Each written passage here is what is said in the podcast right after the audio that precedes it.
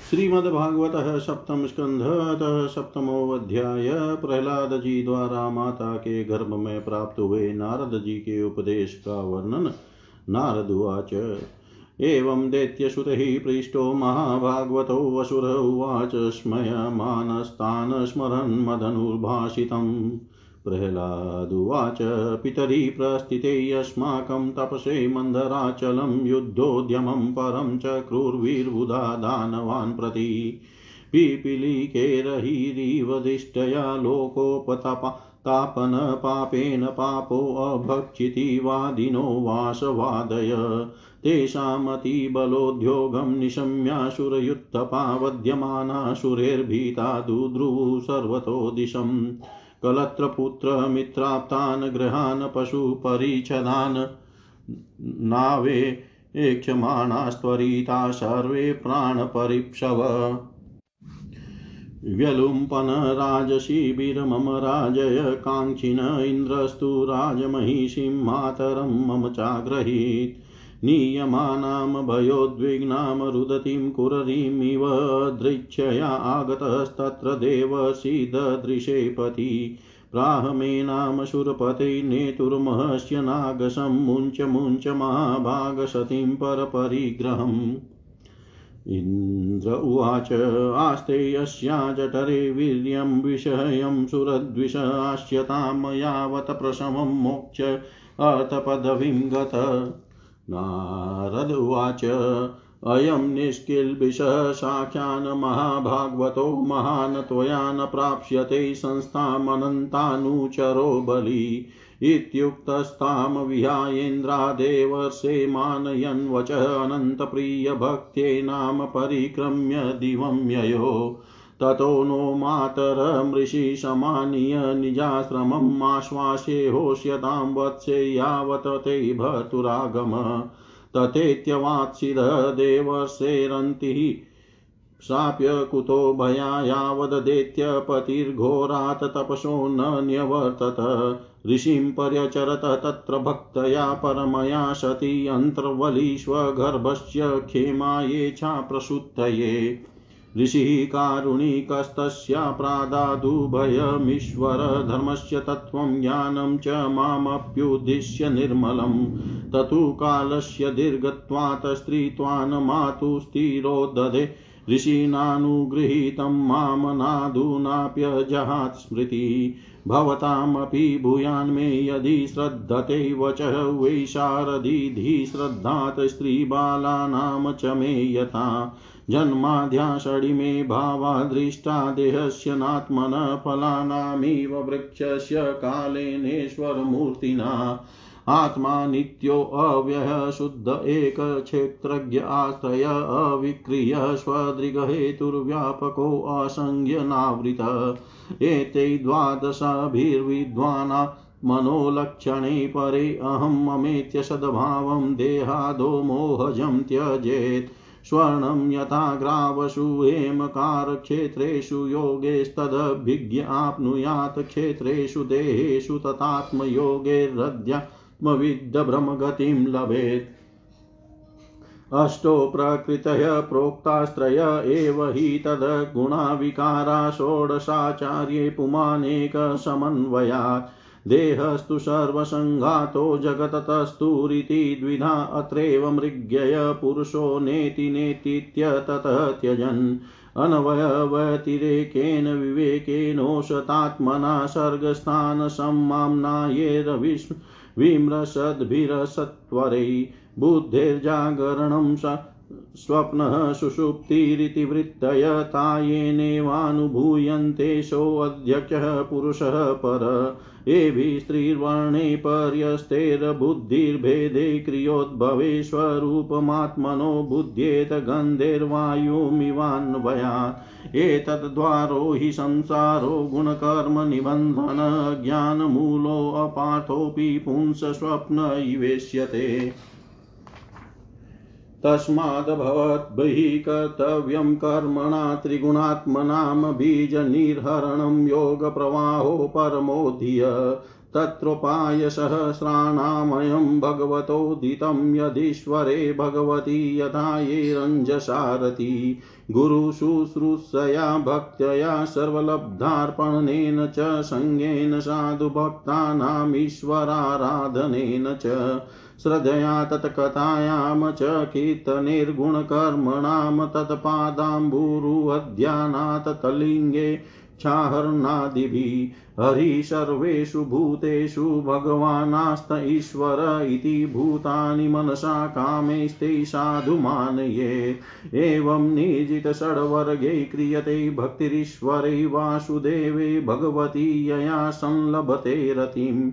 निशम्य कर्माणि गुणान् तुल्यान् वीर्याणि लीलातनु विकृतानि यदाति हर्षोत्पुलकाश्रुद् गदगदं प्रोतकण्ठ उद्गायति रोति नृत्यति। यदा ग्रहग्रस्त इव क्वचिदशहत्याक्रन्दते ध्यायति वन्दते जनं मुहुष्वसन्वक्ति हरे जगत्पते नारायणेत्यात्ममतिर्गतः त्रप तदा पुमानमुक्तसमस्तबन्धन तद्भावभावानुकृताशया कृतिः निर्दग्धबीजानुशयो महीयसा भक्तिप्रयोगेन समेत्य अधोक्षजजालम्भि मिहाशुभात्मनः शरीरिण संसृतिचक्रशातनं तद्ब्रह्मनिर्वाणसुखं विदुर्बुधास्ततो भजध्वं हृदये हृदीश्वरम्। कोवती प्रयाशुशुरबालका हरेरुपासने स्वे हृदि छिद्रवतः सतः स्वस्यात्मनः सख्युरशेषदेहिना सामान्यतः किं विषयोपपादने? रायकलत्रं पशवसुतादयो गृहामहीको जरकोशभूतय सर्वे अर्थकामाक्षणभङ्गुरायुषः कुर्वन्ति मत्रयस्य क्रिकीयत प्रियं चला। एवं हि लोकाकृतुभिः अमीक्षैष्णवशातिशयान् निर्मला तस्माददृष्टश्रुतदूषणं परं भक्त्येकयेशं भजतात्मलब्धये। यद्यत्येरः कर्माणि विद्वन्मान्य सकृन्नरः करोत्यतो विपर्यासममोघं विन्दते फलम्। सुखाय दुःखमोक्षाय सङ्कल्प इह कर्मिणः सदाप्नोति हया दुःखमनीहाया सुखावृत। कामान् कामयते कामेर्यदर्थमिह पुरुषः स वै देहस्तु पारक्यो भङ्गुरो यातयुपेति च। किमु वयविहितापत्यदारागारधनादय राज्यं कोशगजामात्य भृत्याप्ता ममतास्पदा किमेतेरात्मनस्तुच्यै सह देहेन नश्वरे अनर्थैरर्थशङ्कासे नित्यानन्दमहोदधे निरूप्यतामिह स्वार्थः क्रियान् देहभृतौ निषेकादिष्वस्थासु क्लिश्यमानस्य कर्मभिः कर्माण्यारभते देहि, देहेनात्मानुवर्तिना कर्मभिस्तनुते देहमुभयं त्वविवेकत। तस्मादथार्थश्च कामाश्च धर्माश्च यदपाश्रया भजतानि ह्यात्मान् मनीहं हरिमीश्वरम्। सर्वेषामपि भूतानां हरिरात्मेश्वर प्रियभूतेर्महद्भिः स्वकृते कृतानां जीवसङ्गीत। देवो असुरो मनुष्यो वा यक्षो गन्धर्व एव च भजनमुकुन्दचरणं स्वस्तिमान् स्याद् यथा वयम् नालं द्विजत्वं देवत्वं ऋषित्वं वासुरात्मजः प्रीणनाय मुकुन्दस्य न वृतं न बहुज्ञता न दानं न तपो निज्या न शोचं न व्रतानि च प्रीयते अमलया भक्त्या हरिणन्यद्विडम्बनम्। ततो हरो भगवती भक्तिं कुरुत दानवा आत्मोपम्येन सर्वत्र सर्वभूतात्मनीश्वरे। देते या स्त्रियः शूद्रा व्रजोकषः खगा मृगः पापजीवः सन्ति च्युततां गताः। एतावानेव लोकेऽस्मिन् पुंसस्वातः परः स्मृतः एकान्तभक्तिर्गोविन्दे यत सर्वत्र तदीक्षणम्। एकान्तभक्तिर्गोविन्दे यत सर्वत्र तदीक्षणम्। नारद जी कहते हैं, युधिष्ठिर, जब दैत्य बालकों ने इस प्रकार प्रश्न किया, तब भगवान के परम प्रेमी भक्त प्रहलाद जी को मेरी बात का स्मरण हो आया। कुछ मुस्कुराते हुए उन्होंने उनसे कहा, प्रहलाद जी ने कहा, जब हमारे पिताजी तपस्या करने के लिए मंदराचल पर चले गए, तब इंद्रादि देवताओं ने दानवों से युद्ध करने का बहुत बड़ा उद्योग किया। वे इस प्रकार कहने लगे कि जैसे चीटियाँ सांप को चाट जाती है, वैसे ही लोगों को सताने वाले पापी हिरण्यकशिपु को उसका पाप ही खा गया। जब दैत्य सेनापतियों को, देवताओं की भारी तैयारी का पता चला, तब उनका साहस जाता रहा। वे उनका सामना नहीं कर सके। मार खाकर स्त्री, पुत्र, मित्र, गुरुजन, महल, पशु और साज सामान की कुछ भी चिंता न करके वे अपने प्राण बचाने के लिए बड़ी जल्दी में सबके सब इधर उधर भाग गए। अपनी जीत चाहने वाले देवताओं ने राजमहल में लूट खसोट मचा दी। यहाँ तक कि इंद्र ने राजा रानी राज रानी मेरी माता कया धुक को भी बंदी बना लिया। मेरी माँ भय से घबरा कर कुरुरी पंक्षी की भांति रो रही थी और इंद्र उसे बलात् लिए जा रहे थे। देववश देवसी नारद उधर निकले और उन्होंने मार्ग में मेरी माँ को देख लिया। उन्होंने कहा, देवराज, यह निरपराध है, इसे ले जाना उचित नहीं। महाभाग्य सती साध्वी पर नारी का तिरस्कार मत करो, इसे छोड़ दो, तुरंत छोड़ दो। इंद्र ने कहा, इसके पेट में देवद्रोही हिरण्यकशिपु का अत्यंत प्रभावशाली वीर्य है। प्रसव पर्यंत यह मेरे पास रहे। बालक हो जाने पर उसे मार कर मैं इसे छोड़ दूँगा। नारद जी ने कहा, इसके गर्भ में भगवान का साक्षात परम प्रेमी भक्त और सेवक अत्यंत बलि और निष्पाप महात्मा है।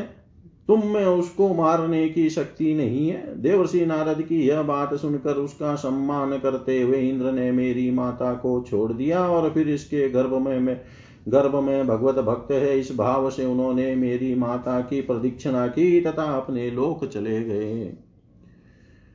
इसके बाद देवर्षि नारद जी मेरी माता को अपने आश्रम पर लिवा गए और उसे समझा बुझा कर कहा कि बेटी, जब तक तुम्हारा पति तपस्या करके लौटे, तब तक तुम यहीं रहो। जो आज्ञा कहकर वह निर्भयता से देवर्षि नारद के आश्रम पर ही रहने लगी और तब तक रही, जब तक मेरे पिता घोर तपस्या से लौट कर नहीं आए। मेरी गर्भवती माता मुझ गर्भस्थ शिशु की मंगल कामना से और इच्छित समय पर अर्थात मेरे पिता के लौटने के बाद संतान उत्पन्न करने की कामना से, बड़े प्रेम तथा भक्ति के साथ नारद जी की सेवा शुश्रूषा करती रही। देवर्षि नारद जी बड़े दयालु और सर्वसमर्थ हैं। उन्होंने मेरी माँ को भगवत धर्म का रहस्य और विशुद्ध ज्ञान दोनों का उपदेश किया। उपदेश करते समय उनकी दृष्टि मुझ पर भी थी। बहुत समय बीत जाने के कारण और स्त्री होने के कारण भी मेरी माता को अब उस ज्ञान की स्मृति नहीं रही। परंतु देवर्षि की विशेष कृपा होने के कारण मुझे उसकी विस्मृति नहीं हुई। यदि तुम लोग मेरी इस बात पर श्रद्धा करो तो तुम्हें भी वह ज्ञान हो सकता है, क्योंकि श्रद्धा से स्त्री और बालक की बुद्धि भी मेरे ही समान शुद्ध हो सकती है। जैसे ईश्वर मूर्ति काल की प्रेरणा से वृक्षों के फल लगते, ठहरते, बढ़ते, पकते, क्षीण होते और नष्ट हो जाते हैं, वैसे ही जन्म अस्तित्व की अनुभूति, वृद्धि, परिणाम, क्षय और विनाश ये छह भाव विकार शरीर में ही देखे जाते हैं। आत्मा से इनका कोई संबंध नहीं है। आत्मा नित्य विनाशी शुद्ध, एक क्षेत्रज्ञ, आश्रय, निर्विकार, स्वयं प्रकाश, सबका कारण व्यापक असंग तथा आवरण रहित है। ये बारह आत्मा के उत्कृष्ट लक्षण हैं। इनके द्वारा आत्म तत्व को जानने वाले पुरुष को चाहिए कि शरीर आदि में अज्ञान के कारण जो मैं और मेरे का झूठा भाव हो रहा है, उसे छोड़ दे। जिस प्रकार स्वर्ण की खानों में, पत्थरों में मिले हुए स्वर्ण को उसके निकालने की विधि, जानने वाला स्वर्णकार उन विधियों से उसे प्राप्त कर लेता है, वैसे ही अध्यात्म तत्व को जानने वाला पुरुष आत्म प्राप्ति के उपायों द्वारा अपने शरीर रूप क्षेत्र में ही ब्रह्म पद का साक्षात्कार कर लेता है। आचार्यों ने मूल प्रकृति, महतत्व, अहंकार और पंचतन मात्रा इन आठों तत्वों को प्रकृति बतलाया है। उनके तीन गुण है, सत्व, रज और तम, तथा उनके विकार है सोलह दस इंद्रिया, एक मन और पंच महाभूत। इन सब में एक पुरुष तत्व अनुगत है। इन सब का समुदाय ही देह है। यह दो प्रकार का है, स्थावर और जंगम। इसी में अंतकरण इंद्रिय आदि अनात्म वस्तुओं का यह आत्मा नहीं है। इस प्रकार बात करते हुए आत्मा को ढूंढना चाहिए।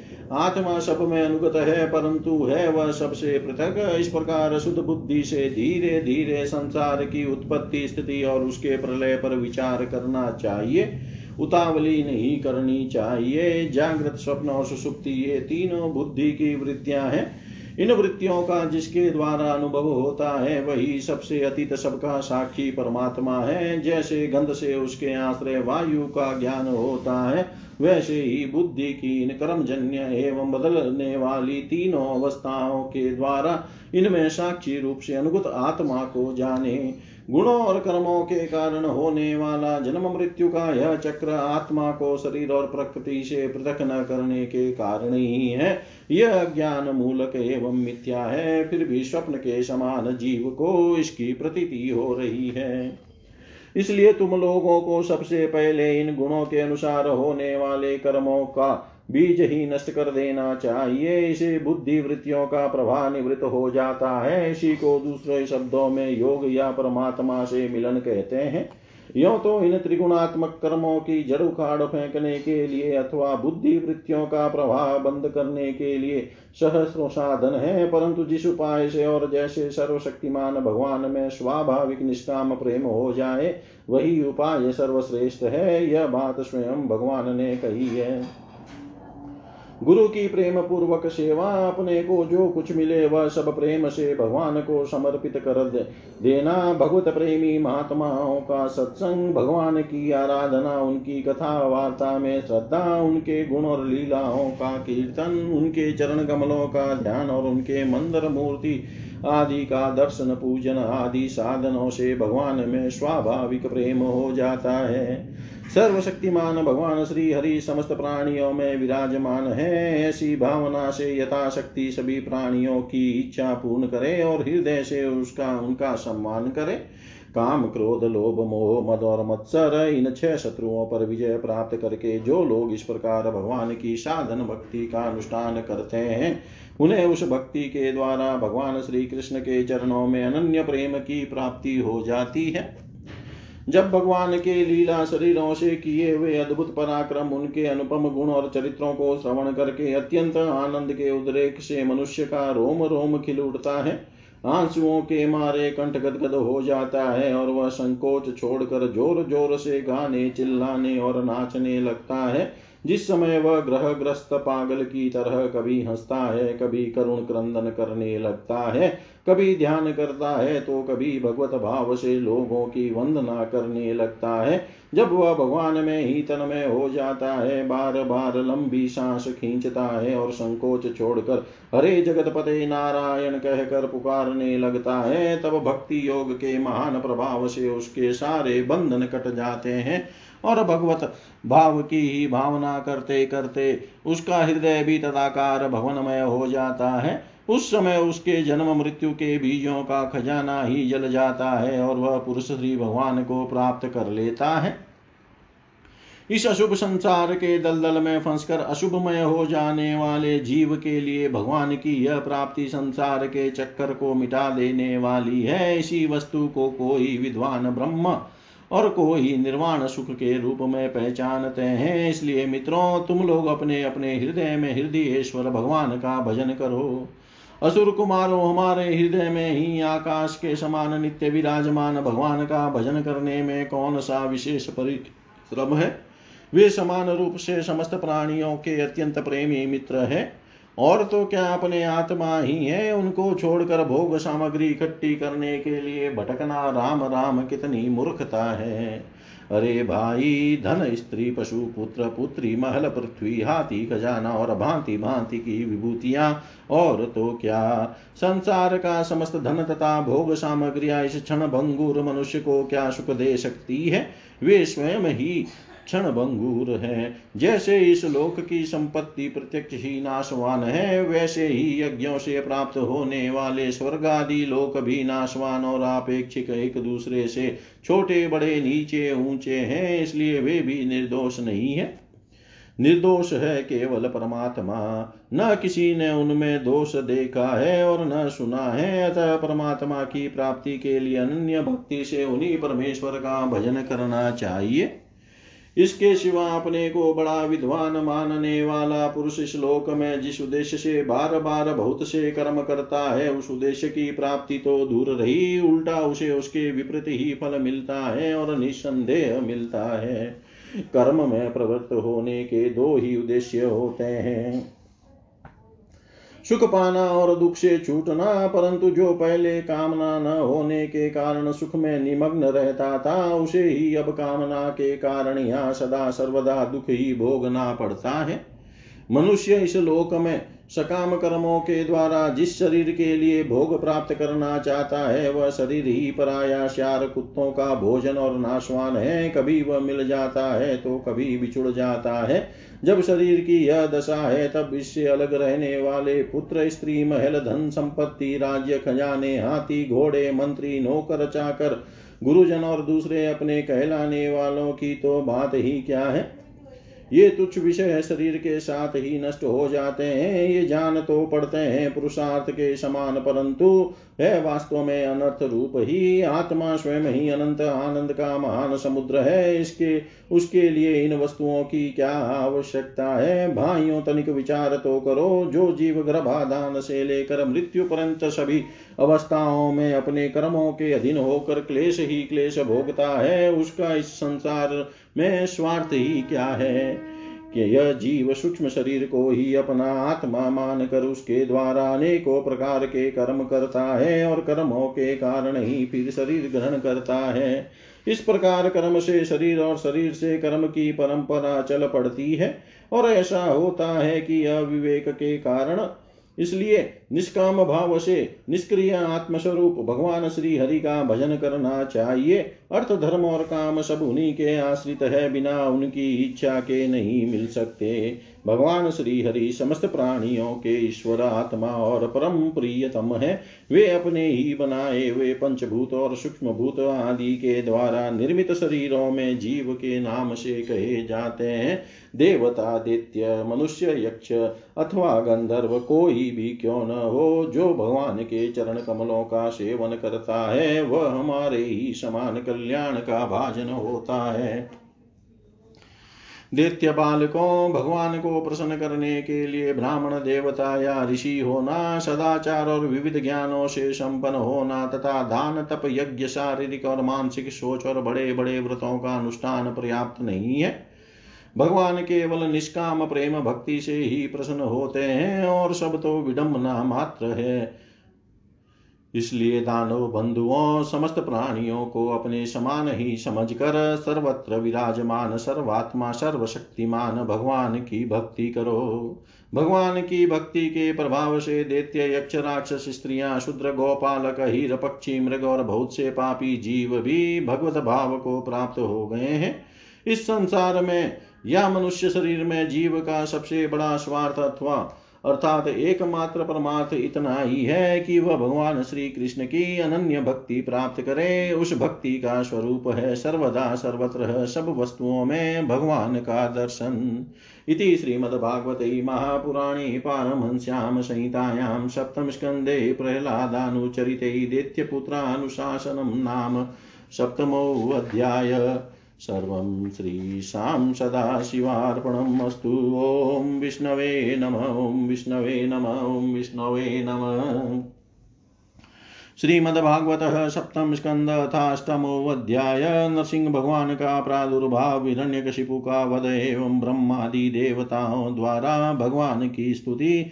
नारदुवाच अथ दैत्यसुतः सर्वे श्रुत्वा तदनुवर्णितं जगृहुर्निरवध्यत्वानेव गर्वनुशिक्षितम्। अथाचार्यसुतस्तेषां बुद्धिमेकान्तसन्थितामालक्ष्य भीतस्त्वरितो राज्ञा वेदयत्त यथा। श्रुत्वा तदप्रियं दैत्यो दुःसहं तनयान्नयं कोपावेशचलद्गात्रः पुत्रं हन्तुं मनो ददे। क्षिप्त्वा पुरुषया वाचा प्रह्लादमतदहर्नम् आहेक्षमाण पापेन तिरश्चिनेन चक्षुषा प्रस्रयावनन्तं दान्तं बद्धाञ्जलिमवस्थितं सर्पः पदाहत इव श्वसनप्रकृति दारुण हे दुर्विनीतः मन्दात्मन्कुलभेदकरादमस्तब्धं मच्छासनोद्भूतं नेशये त्वाद्ययं क्षयम् क्रुद्धस्य यस्य कम्पन्ते त्रयो लोकाशहेश्वरा तस्य मे अभि। तवन्मूढशासनं किं बलोत्यगा। प्रह्लादुवाच न केवलं मे भवतश्च राजन् स वै बलं बलिना चापरेषां परे अवरे अमीस्तिरजङ्गमा ये ब्रह्मादयो येन वशं प्रणीता। स ईश्वरः काल उरुक्रमोषावोजसः सत्त्वबलेन्द्रियात्मा स एव विश्वं परमः स्वशक्तिविसृजेत्यवत्यति गुणत्रयेश। जय्यासुरं भावमीमं त्वमात्मनः समं मनोधत्सव न सन्ति विद्विषहरिते जिता। दात्मनः उत्पतः स्थितान् तद्धिः अनन्तस्य महतः समहरणम् दस्युन्पुरा सन्नः विजित्य लुम्पतो मन्यन्त एकेष्वजिता दिशो दिशः जितात्मनो यस्य समस्यः देहिनां साधो स्वमो प्रभवा कुतः परे?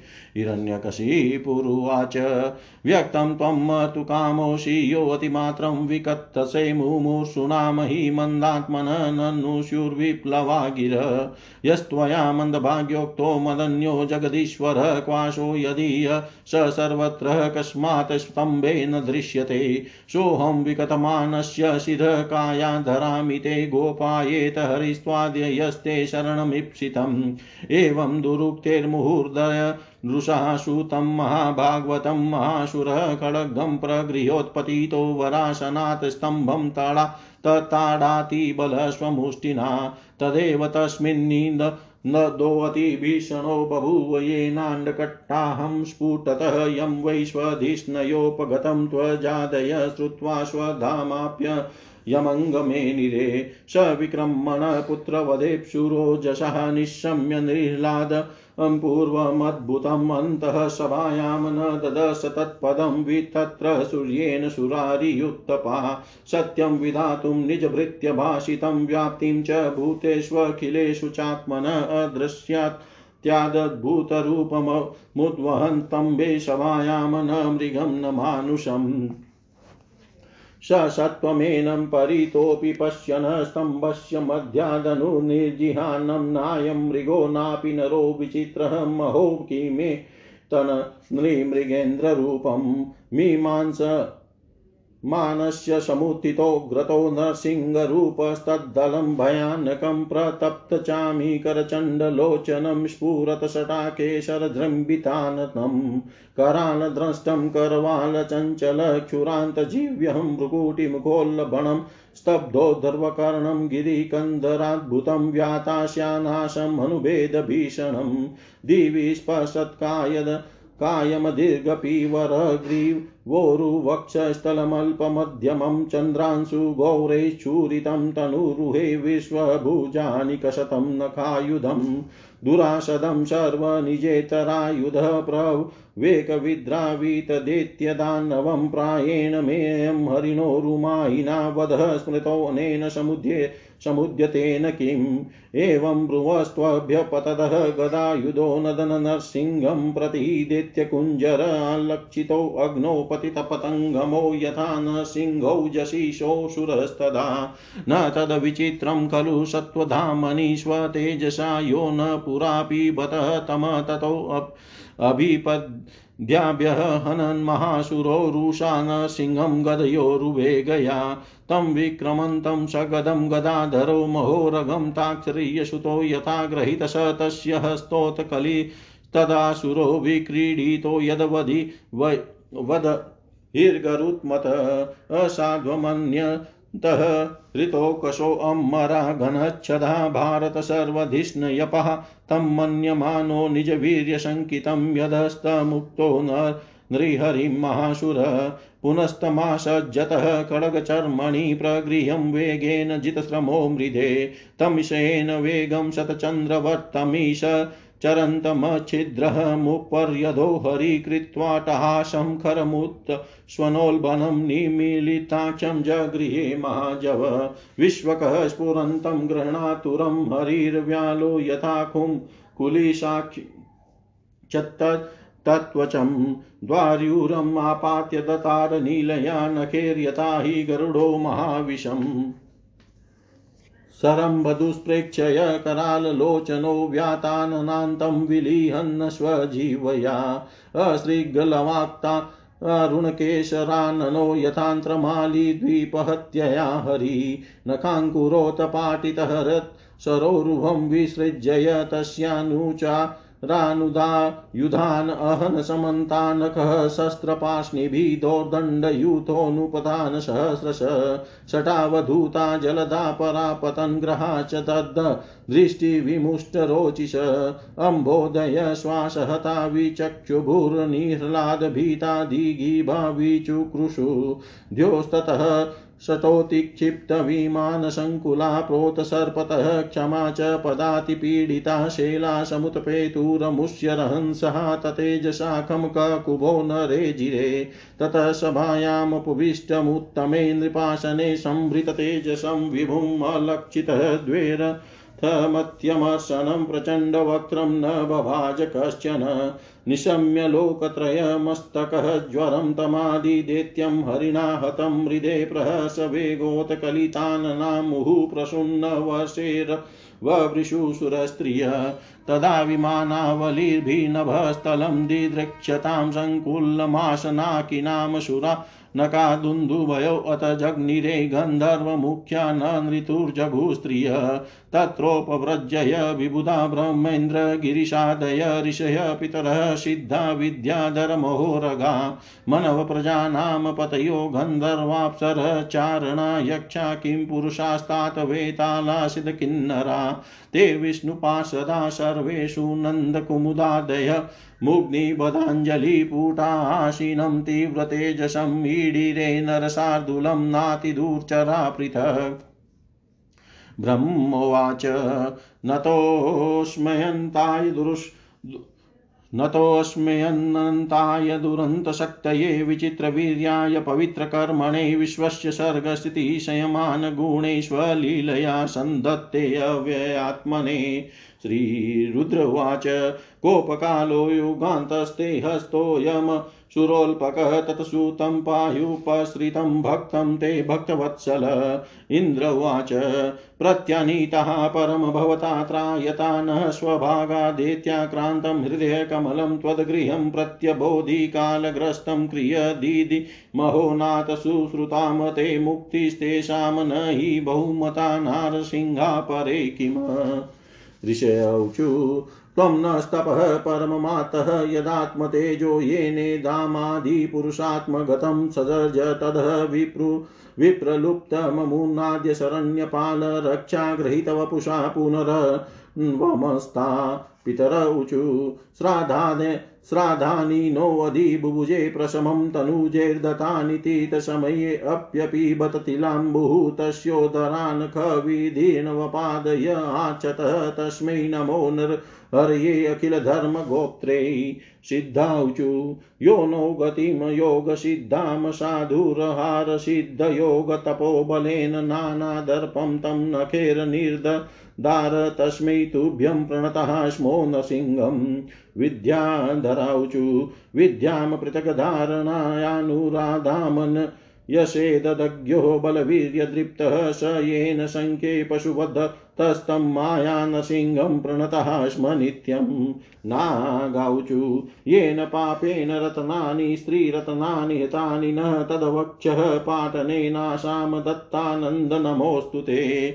मनवौचु। मनवो वयं तव निदेशकारिणोदितिजेन देव परिभूतसे तव भवता कलह स उपसंहरत्प्रभो करवाम ते किमनुसाधिकिङ्करान् प्रजापतेौचु प्रजेशा वयं ते परेशाभिसृष्टा न येन प्रज्ञा वे सृजामो निषिद्धा। स एष त्वया भिन्नवक्षानुशेते जगन्मङ्गलं स त्वमूर्ते अवतार गन्धर्वाऊचु वयं विभोते नटनाट्यगायका येनात्मसाद्वीर्यबलोजसा कृता स एष नितो भवता दशामिमां किमुत्पतस्तकुशलाय कल्पन् कल्पते चारणाऊचु हरे त्वाङ्घ्रिपङ्कजं भवापवर्गमाश्रिता यदेश साधुरिच्छयस्त्वयाशुरः समापित। यक्षाऊचु वयमनुचरमुख्यः कर्मभिस्ते मनोज्ञेस्तः इह सुतेन प्रापिता वाहकत्वं स तु जनपरितापं तत्कृतं जानता ते नरहरोपनीतः पञ्चतां पञ्चविंश। किं पुरुषाऊचु वयं किं पुरुषास्त्वहं तु महापुरुष ईश्वर, अयं कुपुरुषो नष्टोऽधिकृतः साधुर्भिर्यदा। वेतालिकाऊचु सभासु सत्रेषु त्वामलं यशो गीत्वा सपर्यः महतीं लभामहे यस्तां व्यनेषिधः वृषमेष दुर्जनोदिष्टया हतस्ते भगवन्यतामय। किन्नराऊचु वयमीश किन्नरगणास्तवानुगादितिजेन विष्टिमनु ममुनानुकारिता भवता, हरेश वृजिनोऽवसादितो नरसिंहनाथ विभवाय नो भव। विष्णुपाशदाऊचु अध्येतद अध्येतधरी नरः रूपमद्भुतं, ते दृष्टं न शरणद सर्वलोकशर्म सोऽयं ते विधिकर ईश विप्रसप्तस्तस्येदं निधनमनुग्रहाय विद्मम्। तस्येदं निधनमनुग्रहाय विद्मम्। नारद जी कहते हैं, प्रहलाद जी का वचन सुनकर दित्य बालकों ने उसी समय से निर्दोष होने के कारण उनकी बात पकड़ ली। गुरु जी की दूषित शिक्षा की और उन्होंने ध्यान ही नहीं दिया। जब गुरुजी ने देखा कि उन सभी विद्यार्थियों की बुद्धि एकमात्र भगवान में स्थिर हो रही है, तब वे बहुत घबराए और तुरंत हिरण्यकशिपु के पास जाकर निवेदन किया। अपने पुत्र प्रहलाद की ससह्य और अप्रिय अनिति को सुनकर क्रोध के मारे उसका शरीर थर थर कांपने लगा। अंत में उसने यही निश्चय किया कि प्रहलाद को अब अपने ही हाथ से मार डालना चाहिए। मन और इंद्रियों को वश में रखने वाले प्रहलाद जी बड़ी नम्रता से हाथ जोड़कर चुपचाप हिरण्य कशिपु के सामने खड़े थे और तिरस्कार के सर्वथा योग्य थे, परंतु हिरण्य कशिपु स्वभाव से ही क्रूरता व पैर की चोट खाए हुए सांप की तरह पुकारने लगा। उसने उनकी और पाप भरी टेढ़ी नज़र से देखा और कठोर वाणी से डांटते हुए कहा, मूर्ख, तू बड़ा उदंड हो गया है, समय तो नीचे है ही, अब हमारे कुल के और बालकों को भी फोड़ना चाहता है। तूने बड़ी ढीठाई से मेरी आज्ञा का उल्लंघन किया है। आज ही तुझे यमराज के घर भेज कर इसका फल चकाता हूँ। मैं तनिक सा क्रोध करता हूँ तो तीनों लोक और उसके लोकपाल काँप उठते हैं। फिर मूर्ख तूने किसके बलबूते पर निडर की तरह मेरी आज्ञा के विरुद्ध काम किया है? प्रहलाद जी बोले देते राज ब्रह्मा से लेकर तिनके तक सब छोटे बड़े चर चर जीवों को भगवान ने ही अपने वश में कर रखा है।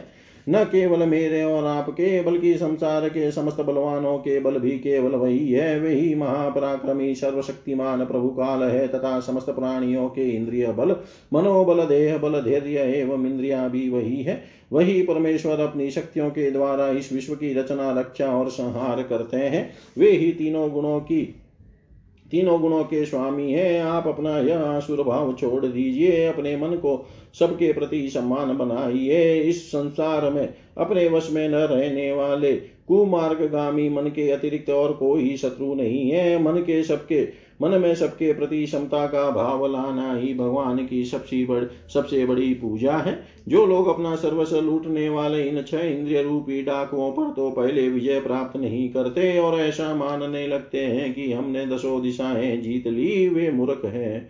हाँ जिस ज्ञानी और जितेंद्रिय महात्मा ने समस्त प्राणियों के प्रति क्षमता का भाव प्राप्त कर लिया, उसके अज्ञान से पैदा होने वाले काम क्रोध आदि शत्रु भी मर मिट जाते हैं। फिर बाहर के शत्रु तो रहे ही कैसे?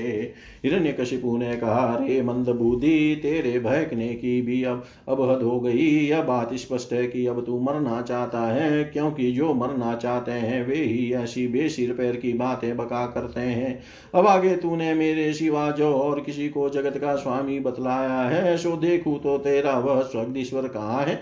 अच्छा क्या कहा? यह वह सर्वत्र है तो इस खंबे में क्यों नहीं दिखता? अच्छा तुझे इस खंबे में भी दिखाई देता है। अरे, तू क्यों इतनी ढींग हाँक रहा है? मैं अभी अभी तेरा सिर धड़ से अलग किए देता हूँ। देखता हूँ तेरा वह सर्वस्व हरि, जिस पर तुझे इतना भरोसा है, तेरी कैसे रक्षा करता है? इस प्रकार वह अत्यंत बलवान महादित्य भगवान के परम प्रेमी प्रहलाद को बार बार झिड़कियाँ देता और सताता। रहा जब क्रोध में, क्रोध के मारे वह अपने को रोक न सका, तब हाथ में खड़ग लेकर सिंहासन से कूद पड़ा और बड़े ज़ोर से उस खंबे को एक घूसा मारा।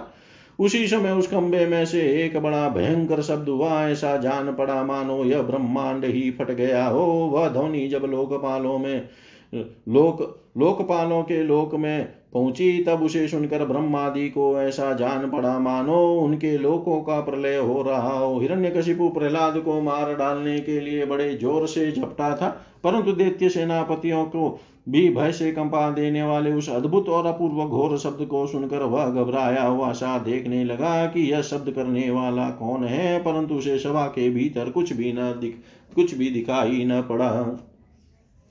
इसी समय अपने सेवक प्रहलाद और ब्रह्मा की वाणी सत्य करने और समस्त पदार्थों में अपनी व्यापकता दिखाने के लिए सभा के भीतर उसी खंभे में बड़ा ही विचित्र रूप धारण करके भगवान प्रकट हुए। वह रूप न तो पूरा पूरा सिंह का ही था और न मनुष्य का ही। जिस समय हिरण्यकशिपु शब्द करने वाले की को की इधर उधर खोज कर रहा था, उसी समय खंबे के भीतर से निकलते हुए उस अद्भुत प्राणी को उसने देखा। वह सोचने लगा, हो, यह न तो मनुष्य है और न पशु, फिर यह नरसिंह के रूप में कौन सा लौकिक जीव है? जिस समय हिरण्य कशिपु सुदृढ़ उधेड़ में लगा हुआ था, उसी समय उसके बिल्कुल सामने ही नरसिंह भगवान खड़े हो गए। उनका वह रूप अत्याधिक भयावना था। तपा तपाए हुए सोने के समान पीली पीली भयानक आँखें थी। जम्बाई लेने से गर्दन के बाल इधर उधर लहरा रहे थे। दाढ़े बड़ी विकराल थी। तलवार की तरह लपलपाती हुई छूरे की धार के समान तीखी जीव थी। टेढ़ी भवों से उनका मुख और भी दारुण हो रहा था। कान निश्चल एवं ऊपर की ओर उठे हुए थे। फूली हुई नासिका और खुला हुआ मुँह पहाड़ की गुफा के समान अद्भुत जान पड़ता था। फटे हुए जबड़ों से उसकी भयंकरता बहुत बढ़ गई थी। विशाल शरीर स्वर्ग का स्पर्श कर रहा था। गर्दन कुछ नाटी और मोटी थी। छाती चौड़ी और कमल बहुत कमर बहुत पतली थी। चंद्रमा की किरणों के समान सफ़ेद रोहे सारे शरीर पर चमक रहे थे। चारों और सैकड़ों भुजाएँ फैली हुई थी, जिनके बड़े बड़े नक आयुध का काम देते थे। उनके पास पटकने तक का साहस किसी को न होता था। चक्र आदि अपने निज आयुध तथा वज्र आदि अन्य श्रेष्ठ शास्त्रों, शस्त्रों के द्वारा उन्होंने सारे दैत्य दानवों को भगा दिया। हिरण्य कशिप सोचने लगा, हो न हो महामायावी, विष्णु ने ही मुझे मार डालने के लिए यह ढंग रचा है, परंतु इन, इसकी इन चालों से ही हो ही क्या सकता है? इस प्रकार कहता और सिंहनाद करता। वह आदित्य राज हिरण्य कशिपु हाथ में गदा लेकर नरसिंह भगवान पर टूट पड़ा।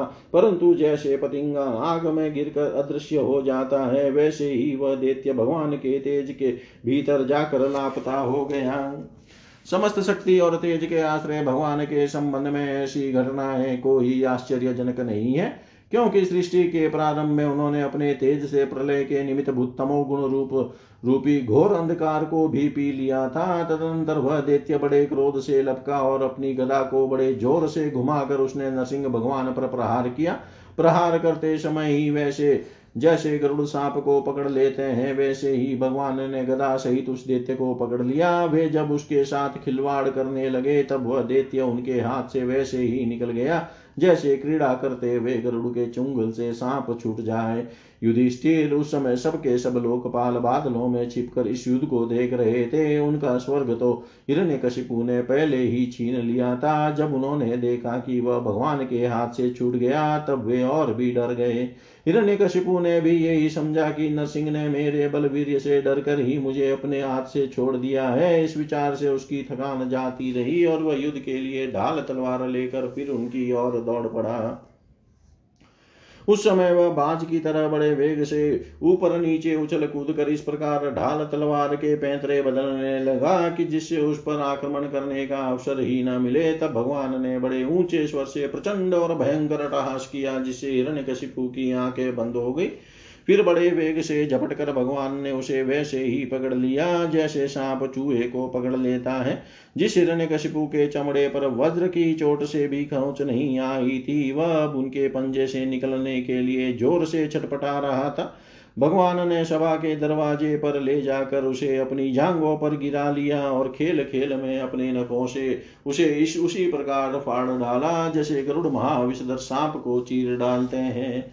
उसी समय उनकी क्रोध भरी विकराल आँखों की ओर देखा नहीं जाता था। वे अपनी लपलपाती हुई जीभ से फैले हुए मुँह के दोनों का कोनों चा कोने चाट रहे थे। खून के छींटों से उनका मुँह और गर्दन के बाल लाल हो रहे थे। हाथी को मार कर गले में हाथों की माला पहने हुए मृगराज के समान उनकी शोभा हो रही थी। उन्होंने अपने तीखे नखों से हिरण्य कशिपु का कलेजा फाड़ कर उसे ज़मीन पर पटक दिया। उस समय हज़ारों दैत्य दानव हाथों में शस्त्र लेकर भगवान पर प्रहार करने के लिए आए, पर भगवान ने अपनी भुजा रूपी सेना से लातों से और नख रूपी शस्त्रों से चारों और खदेड़ खदेड़ कर उन्हें मार डाला। युधिष्ठिर उस समय भगवान नरसिंह के गर्दन के बालों की फटकार से बादल तीतर भीतर होने लगे। उनके नेत्रों की ज्वाला से सूर्य आदि ग्रहों का तेज फीका पड़ गया। उनके श्वास के धक्के से समुद्र क्षुब्ध हो गए। उनके सिंहनाद से भयभीत होकर दिग्गज चिगाड़ने लगे। उनके गर्दन बालों से टकरा कर देवताओं के विमान अस्त व्यस्त हो गए। स्वर्ग डगमगा गया। उनके पैरों की धमक से भूकंप आ गया। वेग से पर्वत उड़ने लगे और उनकी तेज की चंका चौंध से आकाश तथा दिशाओं का दिखना बंद हो गया। इस समय नरसिंह भगवान का सामना करने वाला कोई दिखाई न पड़ता था। फिर भी उनका क्रोध अभी बढ़ता ही जा रहा था। वे हिरण्य की राजसभा में ऊँचे सिंहासन पर जाकर विराज गए। उस समय उनके अत्यंत तेज पूर्ण और क्रोध भरे, भयंकर चेहरे को देखकर किसी का भी साहस न हुआ कि उनके पास जाकर उनकी सेवा करे। युधिष्ठिर जब स्वर्ग की देवियों को यह शुभ समाचार मिला कि तीनों लोकों के सिर की पीड़ा का मूर्तिमान स्वरूप हिरण्य कशिपु युद्ध के, युद्ध में भगवान के हाथों मार डाला गया। तब आनंद के उल्लास से उनके चेहरे खिल उठे वे बार बार भगवान पर पुष्पों की वर्षा करने लगी। आकाश में विमानों से आए वे भगवान के दर्शनार्थी देवताओं की भीड़ लग गई। देवताओं के ढोल और नगारे बजने लगे, गंधर्व राज गाने लगे अप्सराएँ नाचने लगी। तात इसी समय ब्रह्मा, इंद्र, शंकर आदि देवता, ऋषि, पितर, सिर विद्याधर महानाग मनु प्रजापति, गंधर्व अप्सराएँ चारण, यक्ष किम पुरुष वैताल सिद्ध, किन्नर, सुनंद सुनंद, कुमद आदि भगवान के सभी पार्षद उनके पास आए। उन लोगों ने सिर पर अंजलि बाँध कर सिंहासन पर विराजमान अत्यंत तेजस्वी नरसिंह भगवान की थोड़ी दूर से अलग अलग स्तुति की। ब्रह्मा जी ने कहा, प्रभु, आप अनंत हैं। आपकी शक्ति का कोई पार नहीं पा सकता। आपका पराक्रम विचित्र और कर्म पवित्र है। यद्यपि गुणों के द्वारा आप लीला से ही संपूर्ण विश्व की उत्पत्ति, पालन और प्रलय यथोचित ढंग से करते हैं, फिर भी आप उनसे कोई संबंध नहीं रखते। स्वयं निर्विकार रहते हैं। मैं आपको नमस्कार करता हूँ। श्री रुद्र ने कहा, आपके क्रोध करने का समय तो कल्प के अंत में होता है। यदि इस तुच्छ दैत्य को मारने के लिए ही आपने क्रोध किया है तो वह भी मारा जा चुका। उसका पुत्र आपकी शरण में आया है। भक्त वत्सल प्रभो, आप अपने इस भक्त की रक्षा कीजिए। इंद्र ने कहा, पुरुषोत्तम, आप, आपने हमारी रक्षा की है। आपने हमारे जो यज्ञ भाग लौटाए हैं, वे वास्तव में आप अंतर्यामी के ही हैं। दित्यो के आंतक से संकुचित हमारे हृदय कमल को आपने प्रफुल्लित कर दिया। वह भी आपका ही निवास स्थान है। यह जो स्वर्ग आदि का राज्य हम लोगों को पुनः प्राप्त हुआ है यह सब काल का ग्रास है जो आपके सेवक हैं उनके लिए है, है ही क्या? शामीन जिन्हें आपकी सेवा की चाह है वे मुक्ति का भी आदर नहीं करते फिर अन्य भोगों की तो उन्हें आवश्यकता ही क्या है? ऋषियों ने कहा पुरुषोत्तम आपने तपस्या के द्वारा ही अपने में लीन हुए जगत की फिर से रचना की थी। और कृपा करके उसी आत्म तेज स्वरूप श्रेष्ठ तपस्या का उपदेश आपने हमारे लिए भी किया था। इस दैत्य ने उसी तपस्या का उच्छेद कर दिया था। शरणागत वत्सल, उस तपस्या की रक्षा के लिए अवतार ग्रहण करने करके आपने हमारे लिए फिर से उसी उपदेश का अनुमोदन किया है। पितरों ने कहा, प्रभो, हमारे पुत्र हमारे लिए पिंड दान करते हैं। यह उन्हें बलात् छिन कर खा जाया करता था। जब वे पवित्र तीर्थ में या संक्रांति आदि के अवसर पर नैमितिक तर्पण करते या तिलांजलि देते, तब उसे भी यह पी जाता। आज आपने अपने नखों से उसका पेट फाड़ कर वह सबका सब लौटा कर मानो, हमें दे दिया। आप समस्त धर्मों के एकमात्र रक्षक हैं। नरसिंह देव हम आपको नमस्कार करते हैं। सिद्धों ने कहा नरसिंह देव इस दुष्ट ने अपने योग और तपस्या के बल से हमारी योग सिद्ध गति छीन ली थी, अपने नखों से आपने उस घमंडी को फाड़ डाला है। हम आपके चरणों में विनित भाव से नमस्कार करते हैं। विद्याधरों ने कहा, यह मूर्ख हिरण्य कशिपु अपने बल और वीरता के घमंड में चूर था। यहाँ तक कि हम लोगों ने विविध धारणाओं से जो विद्या प्राप्त की थी, उसे इसने व्यर्थ कर दिया था। आपने युद्ध में यज्ञ पशु की तरह इसको नष्ट कर दिया। अपनी लीला से नरसिंह बने हुए आपको हम नित्य निरंतर प्रणाम करते हैं। नागों ने कहा, इस पापी ने हमारी मणियों और हमारी श्रेष्ठ और सुंदर स्त्रियों को भी छीन लिया था। आज उसकी छाती फाड़ कर आपने हमारी पत्नियों को बड़ा आनंद दिया है। प्रभु, हम आपको नमस्कार करते हैं। मनुओं ने कहा देवादि देव, हम आपके आज्ञाकारी मनु हैं। इस दैत्य ने हम लोगों की धर्म मर्यादा भंग कर दी थी। आपने इस दुष्ट को मारकर बड़ा उपकार किया है। प्रभु, हम आपके सेवक हैं। आज्ञा कीजिए, हम आपकी क्या सेवा करें? प्रजापतियों ने कहा, परमेश्वर, आपने हमें प्रजापति बनाया था। परंतु इसके रोक देने से हम प्रजा की सृष्टि नहीं कर पाते थे। आपने इसकी छाती फाड़ डाली और यह ज़मीन पर सर्वदा के लिए सो गया। सत्वमय मूर्ति धारण करने वाले प्रभु आपका यह अवतार संसार के कल्याण के लिए है। गंधर्वों ने कहा प्रभु हम आपके नाचने वाले, अभिनय करने वाले और संगीत सुनाने वाले सेवक हैं इस दैत्य ने अपने बल वीर और पराक्रम से हमें अपना गुलाम बना रखा था। उसे आपने इस दशा को पहुँचा दिया। सच है, कुमार्ग से चलने वाले वाले का भी क्या कभी कल्याण हो सकता है? चारणों ने कहा प्रभु, आपने सज्जनों के हृदय को पीड़ा पहुँचाने वाले इस दुष्ट को समाप्त कर दिया। इसलिए हम आपके उन चरण कमलों की शरण में हैं, जिनके प्राप्त होते ही जन्म, मृत्यु रूप, संसार चक्र से छुटकारा मिल जाता है। यक्षों ने कहा, भगवान, अपने श्रेष्ठ कर्मों के कारण हम लोग आपके सेवकों में प्रधान गिने जाते हैं, परंतु हिरण्यकशिपु ने हमें अपनी पाल की ढोने वाला कहार बना लिया। प्रकृति के नियामक परमात्मा इसके कारण होने वाले अपने निज जनों के कष्ट जानकर ही आपने इसे मार डाला है। किम पुरुषों ने कहा, हम लोग अत्यंत तुच्छ किम पुरुष है और आप सर्वशक्तिमान महापुरुष है। जब सत्पुरुषों ने इसका तिरस्कार किया, इसे धिकारा तभी आज आपने इस कुपुरुष असुराधम को नष्ट कर दिया। वेतालिकों ने कहा, भगवान, बड़ी बड़ी सभाओं और ज्ञान यज्ञों में आपके निर्मल यश का ज्ञान करके हम बड़ी प्रतिष्ठा, पूजा प्राप्त करते थे। इस दुष्ट ने हमारी वह आजीविका ही नष्ट कर दी थी। बड़े सौभाग्य की बात है कि महारोग के समान इस दुष्ट को आपने जड़ मूल से उखाड़ दिया।